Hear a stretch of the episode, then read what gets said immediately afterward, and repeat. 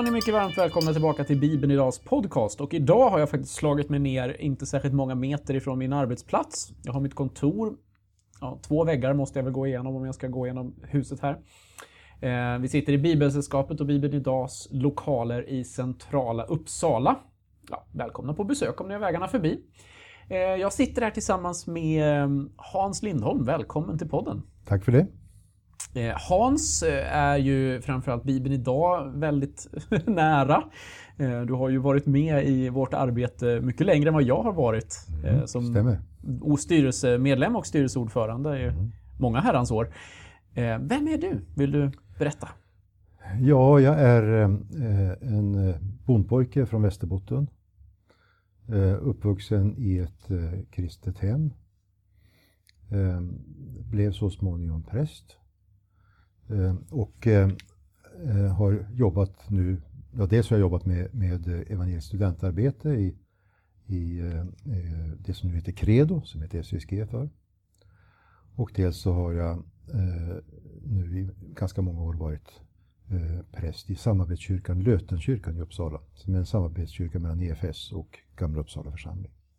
Jag är gift med Margareta. Vi har fyra barn och elva barnbarn och nyligen pensionerad. Det är också sant. Ja, jag är ganska nyligen pensionerad. Ja. Mm. Så eh, vad mm, gör man när det stora lugnet infaller sig om man hamnar i pension?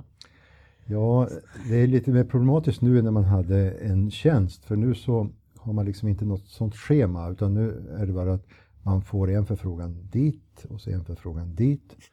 Och eh, man ska ordna biljetter och man ska, ja det är så. Men alltså, jag var till exempel i, Hudiks, nej, i, i Hälsingland, inte i Hudiks, i Järvsö, helgen som gick. Tänker åka dit flera gånger på uppdrag av EFS. Ehm, jag åker till Hammarbykyrkan i Stockholm, jag har varit ute i Östhammar en hel del. Och så gör jag lite tillfälliga eh, klipp sådär. Mm. Småhugg kallar jag det. Småhugg, precis. Eh, du är, vi kan ju nämna då att du, har ju, du är ju utgiven författare med ett par böcker, eh, bland annat ett lite större verk om eh, Uppenbarelseboken. Den som segrar heter den. Går väl inte att få tag på längre. Ja, men... får ni tag på någon så kan ni gärna sälja den till mig, så, så, för jag skulle vilja ha några ex till. Ja. Jag har ett lösbladssystem. Ja, just det, du får binda om den. Ja, jag får göra det. Ja. Eh, men du har skrivit mer böcker också? Ja, jag har inte skrivit några eh, stora eh, egna böcker, men jag har medverkat i en del. En, tillsammans med en annan präst som heter Fredrik Brochet skrev jag på redan på 80-talet, eh, något som heter Varför är trosförkunnelsen farlig? Och sen så har jag medverkat i några andra böcker, till exempel i Stororden och i, jag skrev om omvändelse och i en bok som också gavs ut eh, där utav, utav eh, Nytt liv kanske det heter på den tiden, eh, Öm och tålig, om relationer. Mm. Men eh, idag så ska vi fortsätta serien att packa upp Eh, teologiska resväskor. Och för er som inte har varit med tidigare här i serien så handlar det alltså om att eh, ta och titta på de teologiska stororden eller eh, begreppen som vi har inom, inom kyrkan. Eh, det har tidigare har vi pratat om nåd, vi har pratat om eh, helgelse, vi har pratat om domen och sådär. Och vi har det som tema här under hösten och kanske spiller in i våren också. Och det här kommer av att Ehm, jag lyssnade på en föreläsning av N.T. Wright där han talade om just teologiska resväskor och sa det att eh, vi behöver dem för att kunna ha ett vardagligt teologiskt samtal så måste vi kunna slänga oss med ord som rättfärdighet eller nåd. Eh, men ibland behöver vi också packa upp resväskorna för att se vad de innehåller. Och eh, idag så ska vi ge oss på faktiskt två ord, för vi tänkte att vi slår ihop dem lite grann för de är ganska tätt kopplade. Och eh, det passar ganska bra med tanke på att vi är på väg in i ett reformationsår då vi ska eh, fira, eller hur man nu säger, i alla fall komma ihåg, beroende på lite hur man står i frågan kanske, eh, när Luther spikade upp sina teser är det va, som eh, går in på fem, Just det. 500 år. 1517, 2017, ja. Och det kommer ju uppmärksammas med pompa och ståt under året som kommer. Så därför tänker vi att vi ska prata lite grann om lag och evangelium här. Mm. Eh, spänningen mellan, men också vad är lagen, vad är evangelium och eh, lite grann hur ser det ut eh, med, de, med Bibeln helt enkelt på de punkterna. Så att eh, Hans, vi kan väl börja där. Eh, lagen. När Bibeln talar om lagen, vad talar den om då? Ja, det kan vara lite olika saker. Ibland så menas det då eh, Gamla Testamentet. Ibland kallas det lagen och profeterna, ibland kallas det bara lagen. Ibland så avses då de fem Moseböckerna, när det är lagen och profeterna. Ibland också dessutom skrifterna, men det är mm. fortfarande Gamla Testamentet. Men sen så är lagen då eh, någonting som ju också förekommer i eh, Nya Testamentet. Eh, och eh, om man ska sammanfatta vad den uttrycker så uttrycker den Guds vilja. Eh, vad Gud, eh, ja, eh, jag säger befaller, befaller oss att göra. Vad är vårt uppdrag som människor? Mm. Det eh, klargör lagen för oss. Men när det står lagen i bibeltexten, hur ska jag veta vad det syftar på? Ja, det är inte så lätt. Det måste man se utifrån sammanhanget. Ehm, och just den här, den här då, eh, uppdelningen lag och evangelium som vi pratar om nu, den finns ju inte i många bibeltexter. Men jag påstår ändå att det är någonting som eh, präglar hela Bibeln, att de här, de här, båda de här sidorna finns. Men, eh, men lagen, det handlar om vad Gud kräver och vad vi ska göra. Mm. Och evangelium då? Ja, det handlar om vad Gud ger och vad han lovar oss. Vad Gud ger och vad han lovar. Mm. Så att eh, lagen den förutsätter att vi är subjektet och evangeliet förutsätter att det är Gud, den treenige guden kanske, Fadern, Sonen och Anden, som, som eh, är subjekt. Men evangelium det förknippar vi ju såklart med Nya Testamentet. Vi har fyra evangelier. Mm. Eh, skulle du säga att evangelium Alltså ordet är väl från grekiskan antar jag? Ja, det betyder gott eller glatt budskap. Ja, så vi hittar ju inte ordet så i eh, Gamla Testamentet, nej, att det är nej. grekiska. Men skulle du säga att evangeliet finns i Gamla Testamentet också? Absolut. Alltså, det är ju så med ordet evangelium, precis som med ordet lag, att det kan ha olika betydelser. Som du nämnde, fyra evangelier. Ja. Och man säger att den kristna kyrkans uppgift är att förkunna evangelium. Eh, och, och, det är verkligen sant. Eh, men eh, det är också så att, att om, om, evangeliet handlar om vad Gud ger och lovar, så, eh, så då finns det också i Gamla Testamentet. Man kan ta ett exempel i eh, Andra Mosebok 20 eller Femte Mosebok 5, där de tio budorden som vi brukar säga eh, förekommer. Och då eh, har vi i olika protestantiska traditioner problem med numreringen av dem. Mm, eh, i, I den lutherska kyrkan som jag då tillhör, där har man då slagit ihop den nionde, alltså nej, fel, man har delat upp det, det som då har blivit det nionde och tionde budet. Du ska inte ha begär till olika saker. Och det kan ju varje bibelläsare se att det är en konstlad uppdelning. I den, i den eh, eh reformerta världen har man ofta fört in att det första budet det handlar om att man inte ska ha några andra gudar än Gud. Andra budet att man inte ska göras någon bild. Och tredje budet att man inte ska missbruka Herrens namn. Och då säger jag som lutheran, det är ju tydligt att, att eh, eh det, det, andra, det de kallar för andra budet, att du ska inte göra dig någon bild, det innefattas i det första, man ska inte göra sig några avgudabilder. Men både lutheraner och reformerta har anledning att lyssna på judarna. För de säger att det här är inte bara tio bud, det är tio ord. Och det står det också i femte Mosebok på ett ställe. Eh, och eh, eh det första ordet, det är Jag är Herren din Gud som har fört dig ut ur, slav, eh, ur slavhuset, ur träldomshuset. Och det betyder, alltså, då har Gud handlat. Mm. Det är inte uh, människornas förtjänst. Det är Guds ingripande. Han har befriat dem, befriat folket.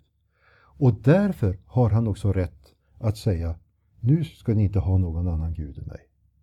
Mm. Så de tar med det, den befrielsen i Ja, de räknar det som det första ordet. Okay. Och jag är helt säker på att det är rätt. Mm. Okej. Okay.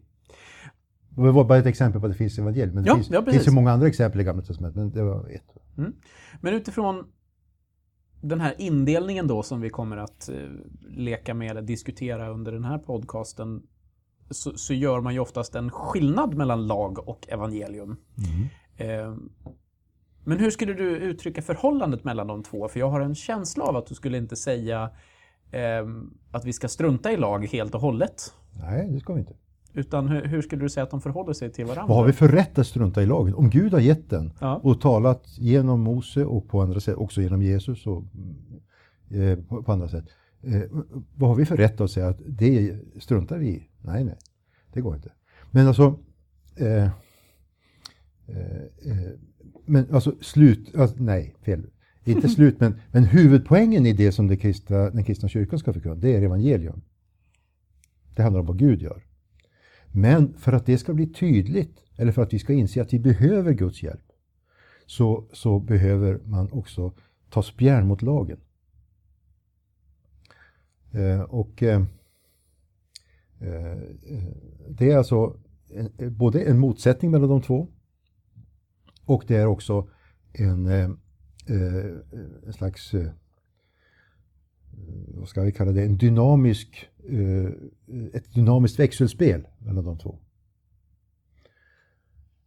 Ehm, Och, och jag anser alltså att det främsta skälet till att man behöver använda den här distinktionen lag och evangelium, det är att annars så hamnar vi ofelbart i lag.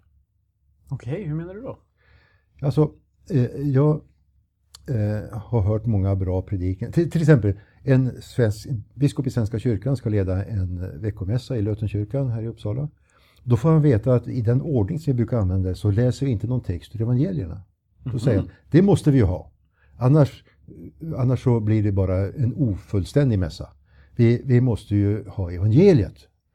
Vad vill han då naturligtvis få läsa en evangelietext, det har inte jag någonting emot. Och så, och så efter, efter det så ger han en liten utläggning där han talar om någonting som har hänt i världen, någon orättvisa, någon grymhet, jag minns inte vad det var.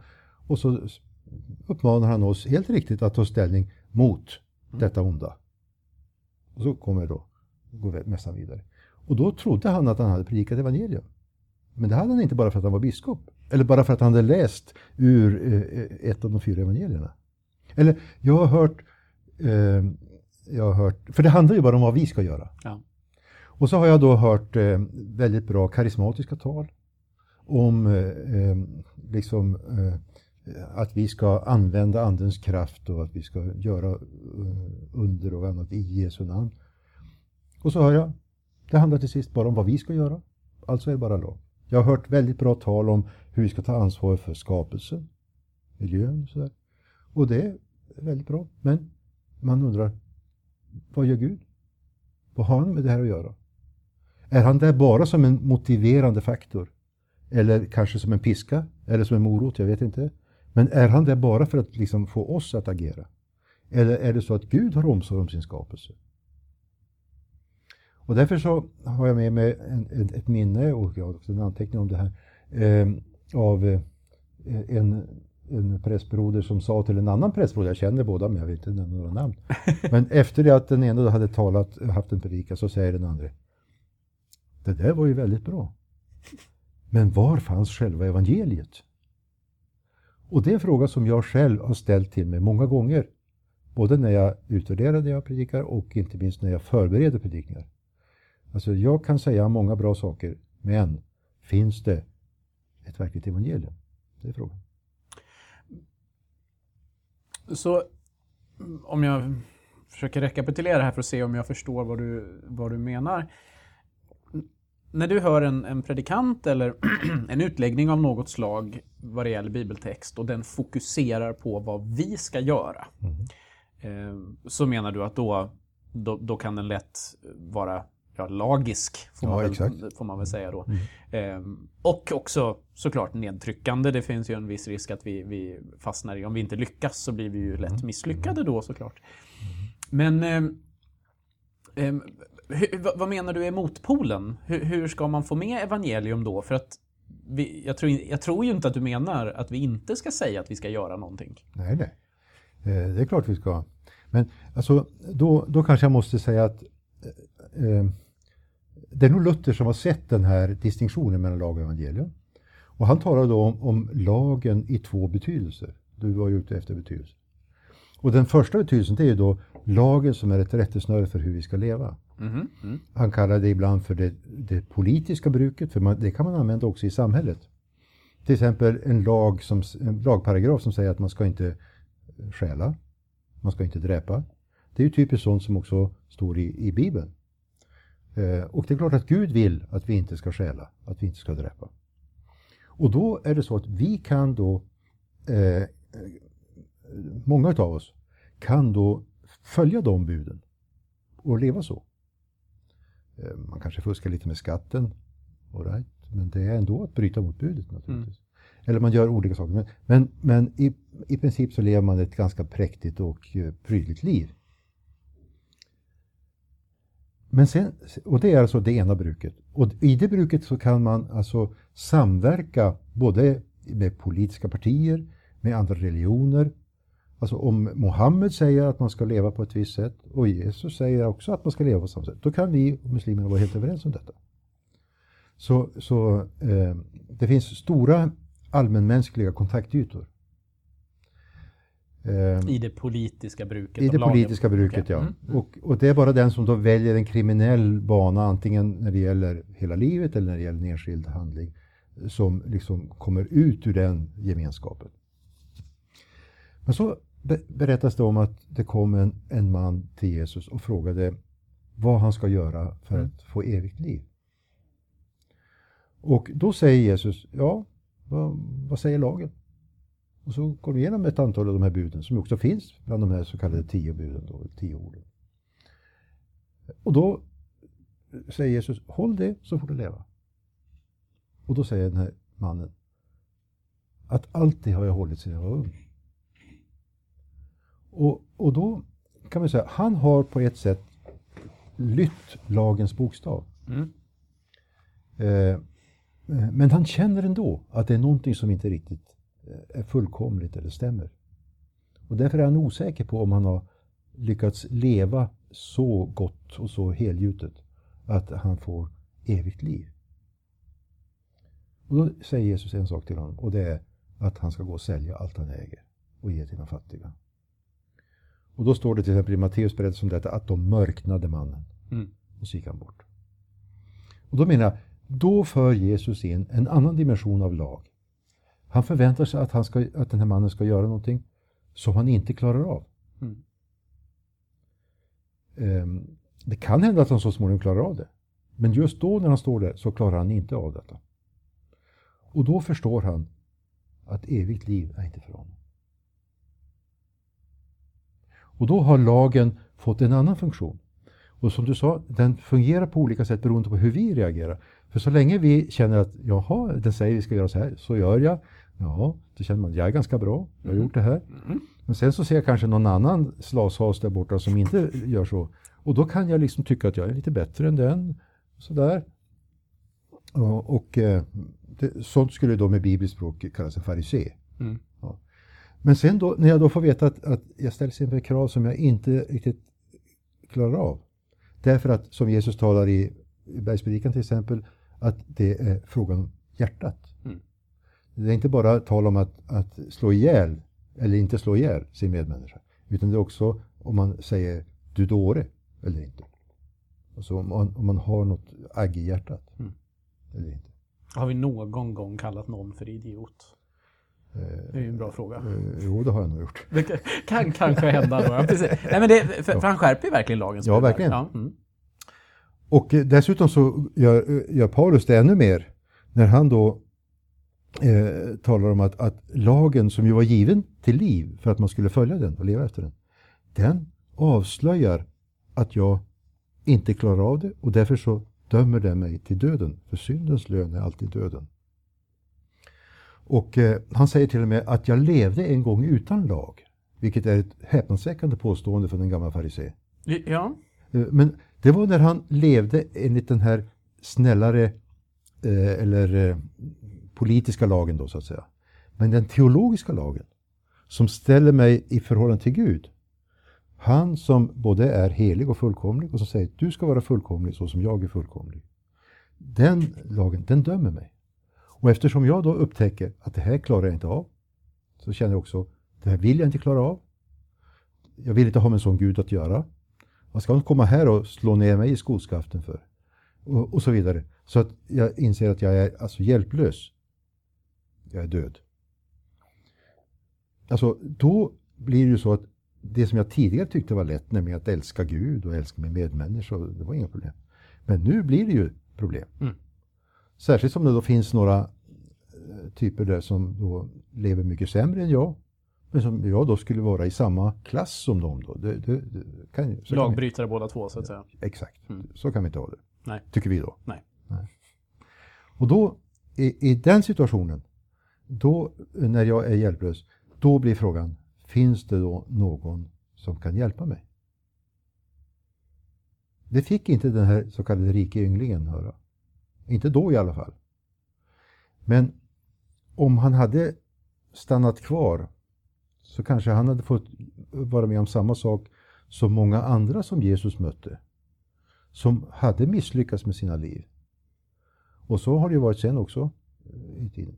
Och, och, eh, och då så upptäcker man så småningom, kanske, eller genom en plötslig aha-upplevelse, att det finns någon annan som har gått in i mitt ställe och som har gjort helt det som har blivit trasigt och delat i mitt liv. Och att det är faktiskt för mig. Och då blir Jesus inte bara en förebild, utan han blir en gåva. Mm. Han blir inte bara en profet som vi kan diskutera med muslimska vänner om, om vilken som är den bästa profeten, utan han blir en frälsare, en räddare. Mm. Där någonstans ligger evangeliet i det Mm. sammanhanget.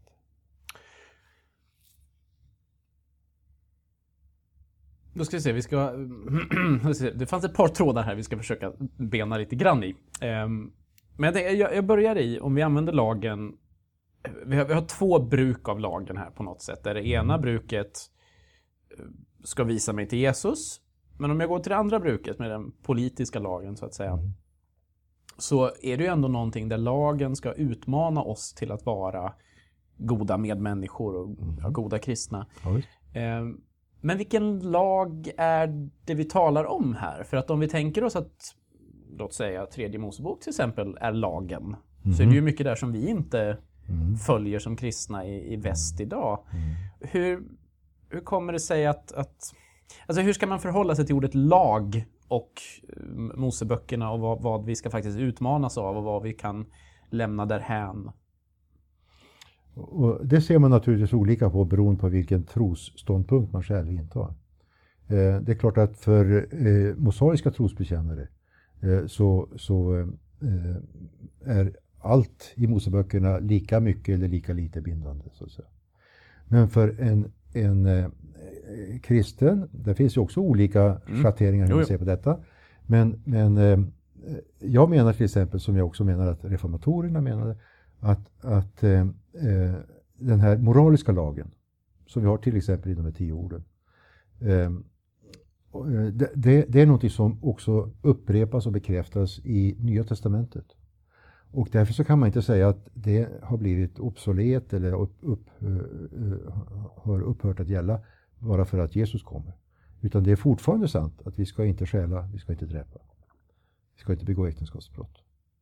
Um, men sen då finns det många lagföreskrifter som är helighetsregler eller offerlagar.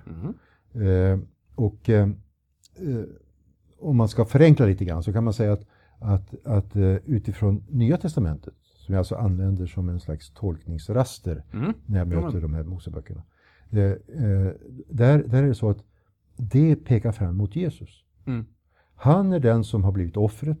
Därför behöver inte vi frambära offer. Han är den som är vår helighet. Och det är klart, vi ska eftersträva att leva ett heligt liv.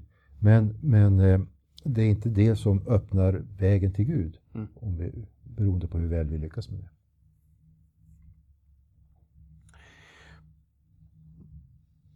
Så det som bekräftas i Nya Testamentet och men okej, vi, vi ska inte gå in i detaljer här, men, men då blir det ju ändå mycket lättare att förhålla sig till tredje Mosebok om man liksom tänker att det som eh, offerlagar och renhetslagar som är kopplade till, till eh, ja, tabernaklet och senare templet, eh, det blir inte aktuellt efter Jesus. Medan då andra lagar kan vara fortfarande sånt som vi ska utmanas av. Då. Okej. Mm. Ehm, evangelium då, som något som Gud gör. Hur pratar vi om... För det blir väldigt lätt så att man sitter och funderar på vilken trumfar den andra? Vad är störst? Vad är det som, som vi ska lyfta främst? Vad är det? Och, och, och framförallt i Luthers tradition så tror jag ju många gånger att man väldigt gärna lyfter fram evangeliet mm. såklart som, som först och främst då. Eh, och evangeliet som, som trumfar lagen om jag säger så. Och det, det kan man ju ha full förståelse för. Men hur hur pratar man om evangelium och hur tänker man om evangelium så att det inte blir eh, du behöver ju inte göra någonting för allt är ändå, bara, allt är ändå klart. För jag, jag tänker ändå att, som du tycks mena, så ska vi försöka leva ett heligt liv. Vi ska försöka följa Moseböckerna. Det är inte bara så att eh, Jesus har gjort allting klart och så var det över. Eh, som jag förstår dig. Och hur ska vi förhålla oss då mellan lag och evangelium så att inte evangeliet blir eh, någonting som är en gång gjort och som jag inte behöver bry mig om egentligen? Ja, alltså eh, det, det, eh, det, måste jag svara på på lite krångligt sätt. det är okej. Okay. för, för det första, eh, när vi talar om det här om, om lag, och, och särskilt när man talar om lagens andra bruk, det teologiska bruket, det som avslöjar vår synd och, och som driver oss till att ta emot Kristus och hans frälsning. Så, så eh, då är det lätt att vi tänker att Gud är snål, hård, grym, eh, att hans primära eh, intresse av oss är att lägga krav på oss. Mm. Men så är det inte. Utan som jag sa tidigare, när, när eh, Israeliterna fick ta emot de här budorden vid Sinai så var det efter att de hade blivit befriade mm. ur slaveriet. Eh, när, när Gud gav uppdrag till människorna, till exempel att eh, lägga jorden under sig mm. och, och vårda och bevara den, eh, att leva tillsammans som man och kvinna, eh, att leva i relation till varandra och att leva under Guds tilltal. Alltså jag är nu i första Mosebok kapitel 1 och 2. Då, då, då har de redan fått livet. Mm. De har blivit satta i världen.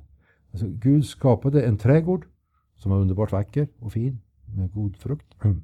Och, eh, och så satte han människorna att, att bruka och, och, bevara den.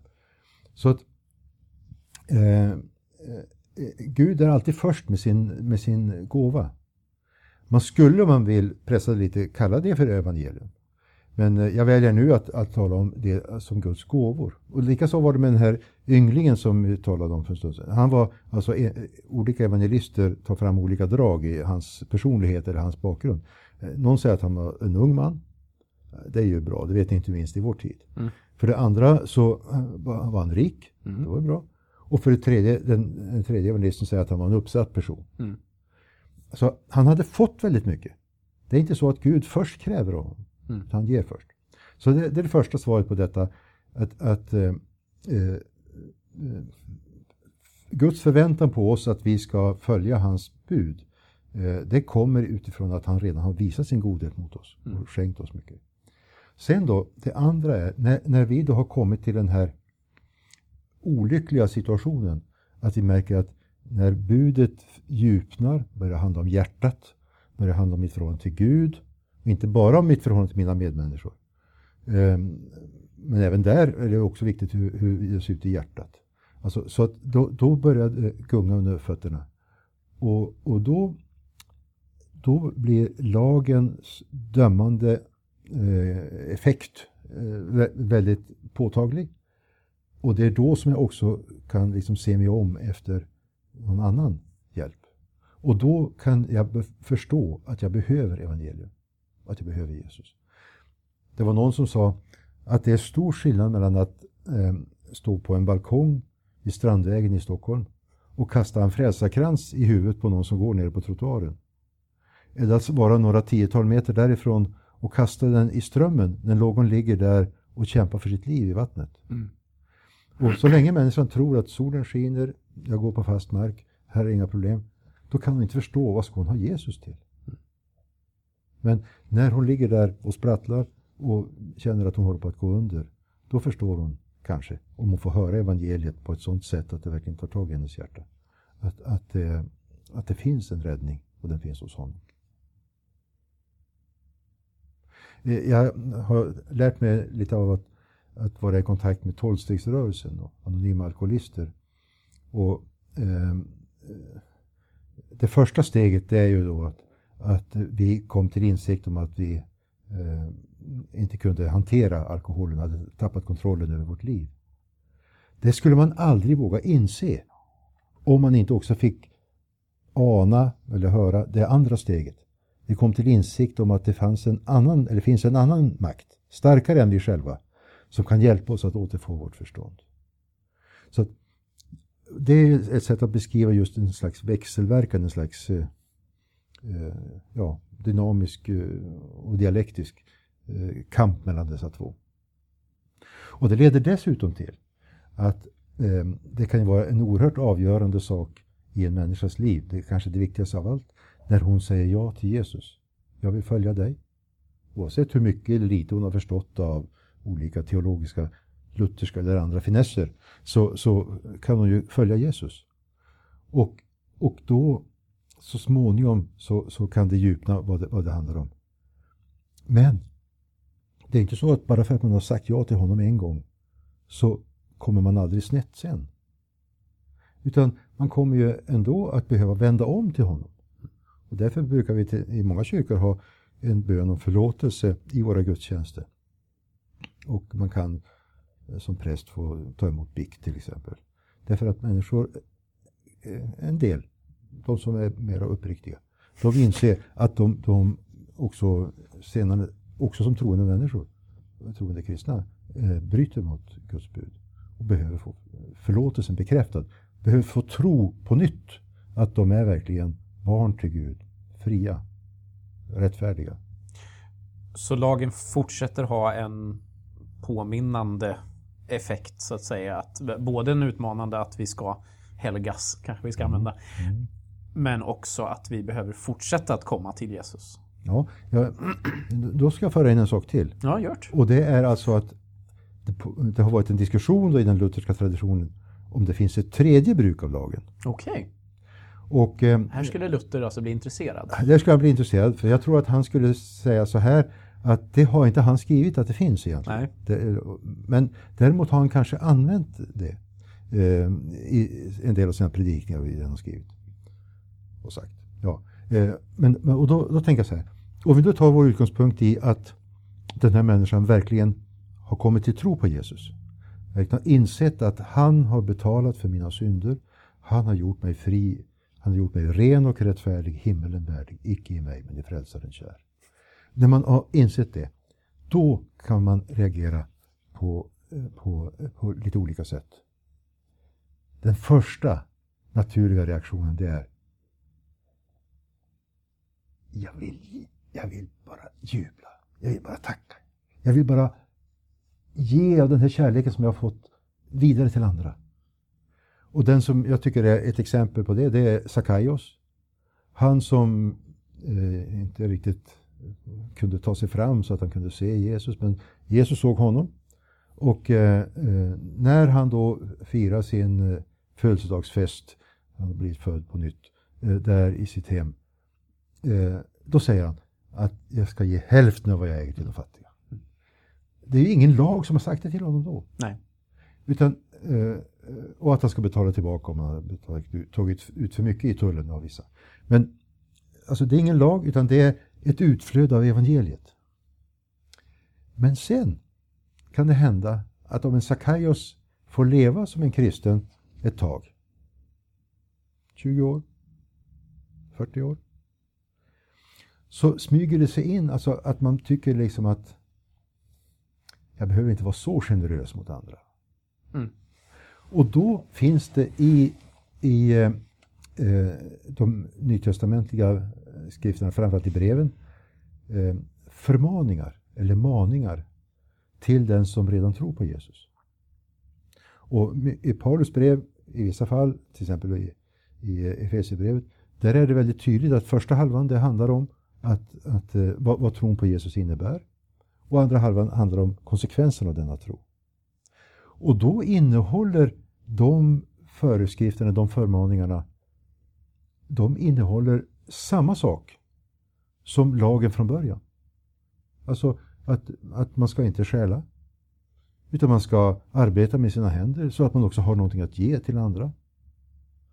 Man ska inte ja, eh, eh ljuga. Man ska tala sanning. Alltså det, det, det, man kan se att de här olika buden de kommer tillbaka i lite olika form och i olika sammanhang. Och det är alltså inte alls alla brev som är så schematiskt uppbyggda som Efesierbrevet. Men, men eh, eh, det, det, finns alltså. Mm. Eh, och eh, eh, så, så det är det andra då att, att eh, när man yrvaket tittar upp och tänker men det är underbart. Jag får vara barn till Gud. Vad ska jag göra nu? Då kommer förmaningen och säger jo men du kan göra så här.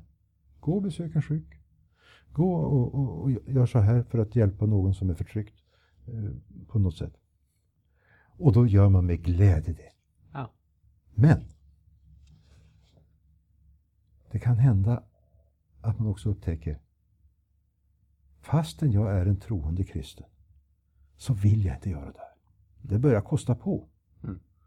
Det blir lite jobbigt. Och då kommer lagen också där att få sitt andra, sin andra funktion. Avslöja att det fanns kvar hos mig en själviskhet som jag inte såg förrän jag försökte att leva som om den inte fanns. Och då kan jag upptäcka, jag behöver Jesus. Mm. Lika mycket som första gången jag kom till honom, så behöver jag honom nu. Mm.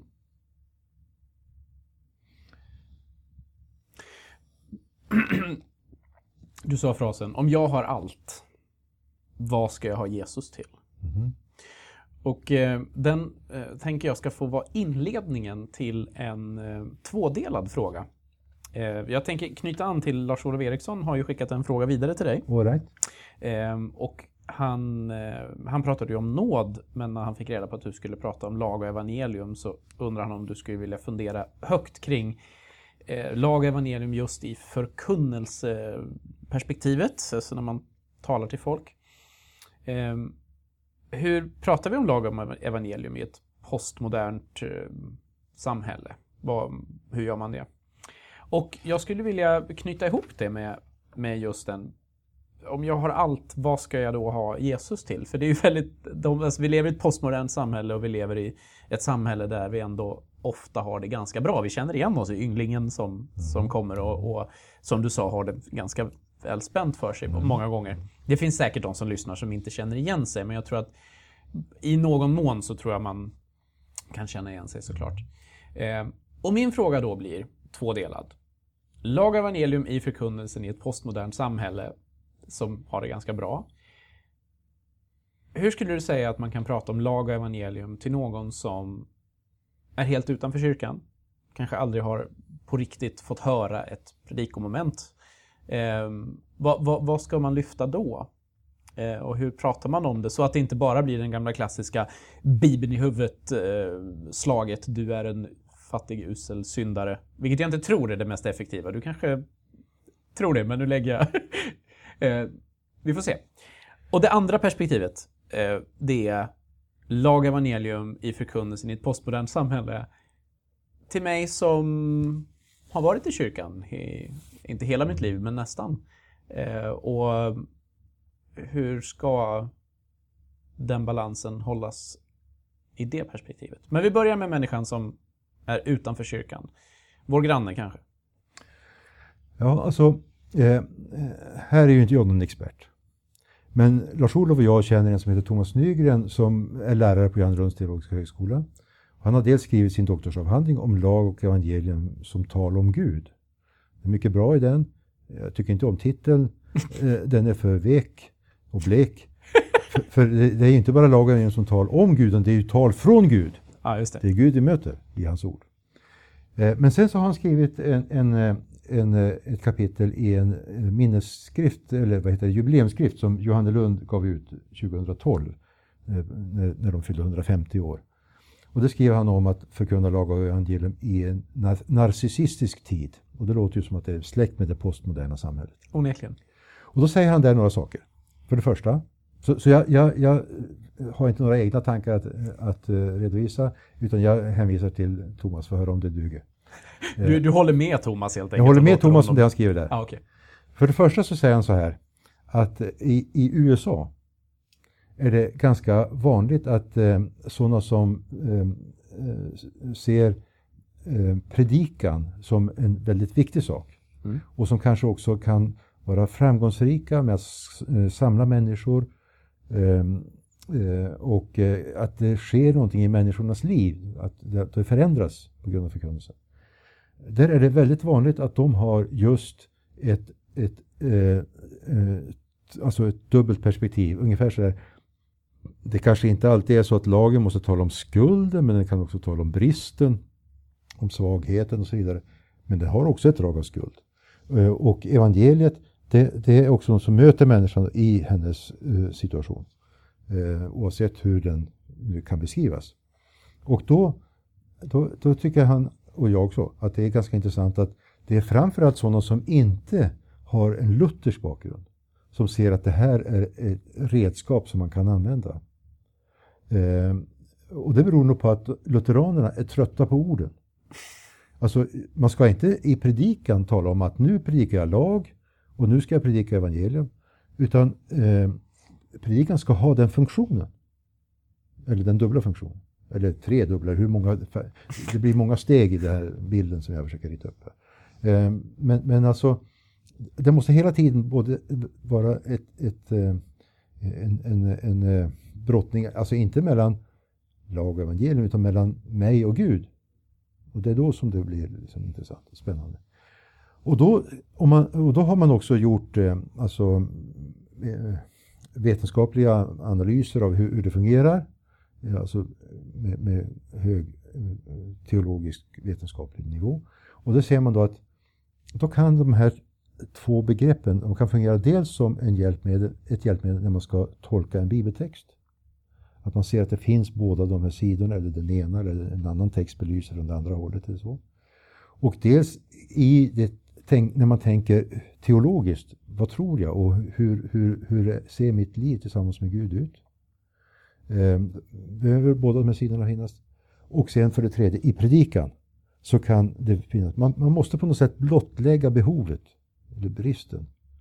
Ehm, eh, men, men det är inte alls så att det måste vara schematiskt på ett visst sätt, en viss ordning eller sådär. Utan människan ska på något sätt komma fram till Kristus. Och, och eh, hon ska förstå att hon behöver honom och att, att eh, eh han är svaret på hennes frågor. Men då måste kanske frågorna formuleras väldigt väl. Lyhört. Att man sätter sig in i, tänker igenom, diskuterar med människor, lyssna, framförallt lyssna på människor. Hur, hur, hur ser ditt liv ut? Vad tänker du? Um, så att um, uh, uh, jag, jag, tror alltså att, att det är ett slags koncept som man kan använda oberoende av vilken tradition man tillhör. Eh, jag har en bok här som heter eh, Eh, lag och evangelium i C.O. Roseni betraktelser. Och den är skriven av Gunnar Rosendahl som då var högkyrklighetens banerförare i Sverige på 40 och 50-talet. Och då skrev han om detta, för då hade han fått tipset att läsa Rosenius. Och det var ju inte något som var naturligt för Rosendahl. De här två rosorna nu, Rosenius och Rosendahl, de, de blir nu tillsammans ett ganska effektivt han, han eh, instrument. Han, han säger att han vill fortsätta att arbeta för liturgisk förnyelse, för nattvardens plats eh, och så vidare. Eh, och där har han lyckats i vissa avseenden. Men för att det där inte ska bli bara yttre former så behöver man också få ta upp den här brottningen med Gud som då Rosenius har skrivit om, utan att tänka på någon liturgi. Och jag tror att man kan tänka så också i en pingsttradition eller i en annan tradition. Men sen så finns det då vissa drag i den här i, i, i den postmoderna tiden Mm, den, den, som då eh, Thomas kallar en narcissistisk tid. Ja. Och då är det framförallt två drag som han tar upp som liksom är, är speciella, som inte har varit de vanliga i luthersk tradition eller annan sån tradi gammal tradition. Och det är för det första, när man talar om människan som skapad, så står hon under Guds tilltal. Det är en relation att jobba med. Hon står i relation till sin medmänniska. Mm. Och hon står i relation till skapelsen i övrigt. Mm. Men det som kommer in här, det är en relation till, en relation till sig själv. Yep. Och det hittar man inte i Första Mosebok 1 och 2, åtminstone inte jag. Nej. Jag har sökt. Men, men däremot så finns det i vår tid alltså. Och det är ju, det är ju bara ett, ett exempel på hur, hur trasig tillvaron har blivit när man till och med inte vet om man har en sund och god relation till sig själv. Mm. Så att det är ett narcissistiskt drag. Att man måste se också på den relationen. Mm. Och man kan förstås hämta en del näring och hjälp ur Bibeln. Men, men det är inte något som ligger liksom högt upp i den bibliska prioriteringslistan. Mm. Det är det ena. Och det andra det är att när man då har, om man har kommit från det här, det här eh, politiska bruket eh, och det börjar handla om hjärtat. Då ser man att den här människan, hon mår inte bra. Mm. Och då kan det bli ett felaktigt slag i huvudet att komma och säga att du är en syndare. Mm. Och då är det inte säkert att den reaktion som människan då får, att det här vill jag inte lyssna på, eh, att den då av predikanten ska uppfattas som att den här är en gudsfrånvänd människa.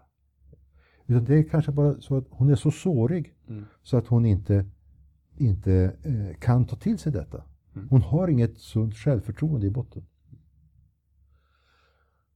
Och därför så tror jag att Kai Pollak har rätt när han säger att vi människor, vi bär på sår. Mm. Och det skriver också Thomasson, fast på ett lite annat sätt, eh, utifrån amerikanska undersökningar också, att, att eh, man måste räkna med att människor som vi talar till har sår. Mm. Och de såren måste läkas. Mm. Och om då vi säger en människa har blivit utsatt för en väldigt svår kränkning så blir hon inte upprättad och hel förrän hon också kan förlåta den som har gjort detta mot. Men man kan inte lägga det på henne som ett krav. Nu har du blivit utsatt för våldtäkt eller någonting annat och nu ska du dessutom förlåta. Utan då måste den här människan som har blivit så kränkt eh, behandlad på ett nedvärderande sätt. Hennes människovärde har inte blivit taget på allvar. Hon måste nu få bli mött, mött av ett sån respekt, ett sånt lyssnande, en sån eh, eh, delaktighet att, att hon, hon växer, att hon känner att hon är sig själv. Och det kan nog också Gud göra. Och då har jag själv tänkt, jag, jag sa jag skulle inte tänka själv, men, men, men en tanke som jag har det är att just i det sammanhanget så tror jag att inkarnationen, alltså att Jesus är Gud som har blivit människa, har en väldigt stor betydelse. Mm. För då förstår man att han är hos mig också i den här förnedringen. Mm. Också i den här kränktheten. Så jag, där ligger det någonting alltså som man måste lägga in. Exakt hur, när och var, det vet jag inte, men det måste finnas med i förkunnelsen. Annars blir man inte trovärdig. Och inte lyssna till. Så jag tror Kai Pollak har rätt i det. Men däremot tror jag att han har fel när han säger att det finns ingen synd. Mm. För det är fortfarande så här att jag kan eh, eh, utifrån de förutsättningar som livet ger mig och som andra har försett mig med och som jag kan bli arg både på Gud och människor för. Alltså utifrån dem har jag ändå ett ansvar för hur jag hanterar mitt liv Mm. och hur jag hanterar mina relationer till andra och till Gud. Och därför så, så finns det alltid ett drag också av skuld. Och då kommer jag inte att klara mig enbart med inkarnationen, att Gud blir människa i Jesus. Han vet hur vi har det. Han förstår oss. Han blir övergiven av sin närmaste. Utan vi behöver också den som har dött Mm. och uppstått och därigenom öppnat en ny utväg som ingen kunde se. Så eh, de här två dragen skulle jag bygga in i en mer traditionell luthersk förkunnelse. Det ena är alltså att det finns också en relation till mig själv att ta på allvar. Mm. Och det andra är att det finns också sår Mm. som Gud vill hela. Eh, Han som även vill förlåta och eh, upprätta på annat, med, med sin rättfärdighet. Så i ett försök att nå ut i eh, så tar man med sig de två perspektiven också när man tänker lag och evangelium och på så Ja, så sätt. tänker jag. Ja, intressant svar. Om du då vänder blicken mot en, en som är gammal i gamet, varit med i kyrkan. Mm. eh, Då- Då ska jag läsa, nu, nu försökte jag ju re, referera där, men nu tänker jag läsa till ur en bok som Libris gav ut eh, 1976. Ja, precis. Ja, då borde det inte vara något problem med tryckfrihet, höll jag på att säga. Jag vet inte. Copyright-fråga. Vi får se om författaren jagar oss den. Ja, han, han bor, åtminstone när den här boken trycks så bor han i Buenos Aires i Argentina. Ja, du vet, man vet aldrig. Såna här poddar når långt. Ja, jag förstår det. Särskilt när, när du är med och då kommer det ju liksom... Ja, men jag har inte talat, eh, jag har inte talat så mycket spanska här. Med. Nej. Men nej. alltså, eh, jag söker efter någonting. Jo, eh, han eh, anknyter till det där med, ja det är inte riktigt en rika yngling, men till en annan text. För nu tänker jag mig så här, att den här rike ynglingen, eh, när han har gått bort, Mm. och sen på något sätt så kommer han tillbaka. Okej. Mm. Och då visar Jesus honom att han får upprättelse och får en öppnad väg in till Guds rike, till evigt liv. Även om han inte klarar att sälja allt. Mm. Och då säger han så här. Ja, du menade väl inte allvar med att jag skulle göra det? Och då säger Jesus. Jag brukar mena det jag säger. Och då kommer en berättelse här som Mhm. Juan Carlos Ortiz skriver. Utifrån ett annat bibelsammanhang. Jesus sa i Matteus 13 att Guds rike var som en köpman som söker efter äkta pärlor. När han fann en mycket dyrbar pärla sålde han allt han ägde för att kunna köpa den. Nu tror förstås en del kristna att den berättelsen vill säga att vi är den dyrbara pärlan och att Kristus måste försaka allt för att lösa in den. Inom parentes sagt, det kanske är så. Mm. Men han fortsätter så här. Men nu förstår vi att han är den dyrbara pärlan. Vi är köpmännen som söker efter lycka, efter trygghet, efter berömmelse, efter evighet. När vi finner Jesus kostar den oss allt. Han har lycka, glädje, frid, läkedom, trygghet, evighet, allt. Vi säger alltså, jag vill ha den här pärlan. Hur mycket kostar den? Ja, men säger försäljaren, den är väldigt dyr. Vad kostar den undrar vi. Mm, det är en väldigt stor summa. Tror ni att jag skulle kunna köpa den? Ja, det är klart. Vem som helst kan köpa den. Men ni sa ju nyss att den är väldigt dyr. Ja. Vad kostar den då? Allt ni äger, säger försäljaren. Vi bestämmer oss. Ja, jag tar den, säger vi. Vad har ni då, vill han veta. Vi ska skriva ner det här. Jag har 10 000 kronor på banken. Du hörde att det är en gammal bok. Ja, precis. Den var... Mm. Ja. Jag har 10 000 kronor på banken. Bra. 10 000. Mer? Det är allt. Det är allt jag har. Inget annat. Jo, några kronor här i fickan bara. Hur mycket? Vi börjar gräva i fickorna. Här är 30, 40, 60, 80, 100, 120 kronor. I fickan. Bra. Vad har ni mer då? Ingenting. Det är allt. Var bor ni, fortsätter han. I mitt hus. Ja, jag har ju ett hus. Huset också. Han skriver upp det. Menar ni att jag måste bo i husvagnen? Har ni husvagn? Då skriver vi upp den också. Något annat? Ja, jag får väl lov att sova i bilen. Han är som en romsk flykt, eller tiggare i, i Uppsala. Aha. Jag får väl lov att sova i bilen. Har ni bil? Två stycken. De övertar jag båda två. Något annat? Nu har, då, har ni tagit mina pengar, mitt hus, min husvagn, mina bilar. Vad mer kan ni begära? Är ni ensamstående? Nej, jag har fru och två barn. Jaha, fru och barn också? Något mer? Jag har inget kvar. Nu är jag alldeles ensam. Plötsligt utbrister försäljaren. Oh, jag höll på att glömma en sak. Ni, ni själv också. Allting blir mitt. Fru, barn, hus, pengar, bilar och ni själv också. Sen fortsätter han. Hör här. Jag ger er tillåtelse att använda de här sakerna tills vidare. Men glöm inte att de tillhör mig. Precis som ni själv. När helst jag behöver någon av dem måste ni avstå från dem. För nu är det jag som är ägaren. Så är det när man står under Jesu Kristi äganderätt. Det är intressant med en sån berättelse. Jag vet inte hur ni reagerar som lyssnar. Men här kommer det ganska snabbt in och det är ju ämnet för en helt annan podd.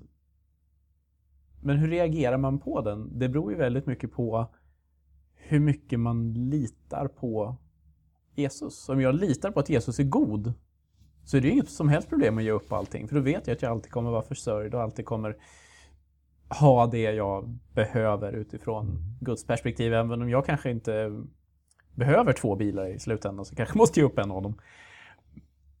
I så fall. Men eh, ja, det, det är intressant hur man reagerar utifrån vad, vad, vad, hur mycket man litar på. Och vem vet, den, kanske rike, den rike ynglingen kanske tänkte just det. Att den här mannen som står framför mig, han kommer ju inte ha någon chans att försörja mig. Så att det går ju inte att sälja allt jag äger. Det är... Mycket, mycket troligt. Jag skulle tänka så. Antagligen skulle vi det.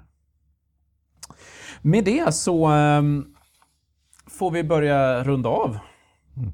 Och uh, lämna er som lyssnar med era funderingar om lag evangelium och uh, som vanligt, har ni några funderingar eller sådär så är det bara att återkomma till, till eh, oss på Bibeln idag. Ni hittar oss på bibelnidag.org. Ehm, och har ni tankar eller förslag för höstens vidare poddar eller vintern eller våren så är det bara att inkomma med dem så ska vi se vad vi kan göra. Eh, om vi kan hitta människor för att fortsätta intervjua. Här framöver så kommer det fler.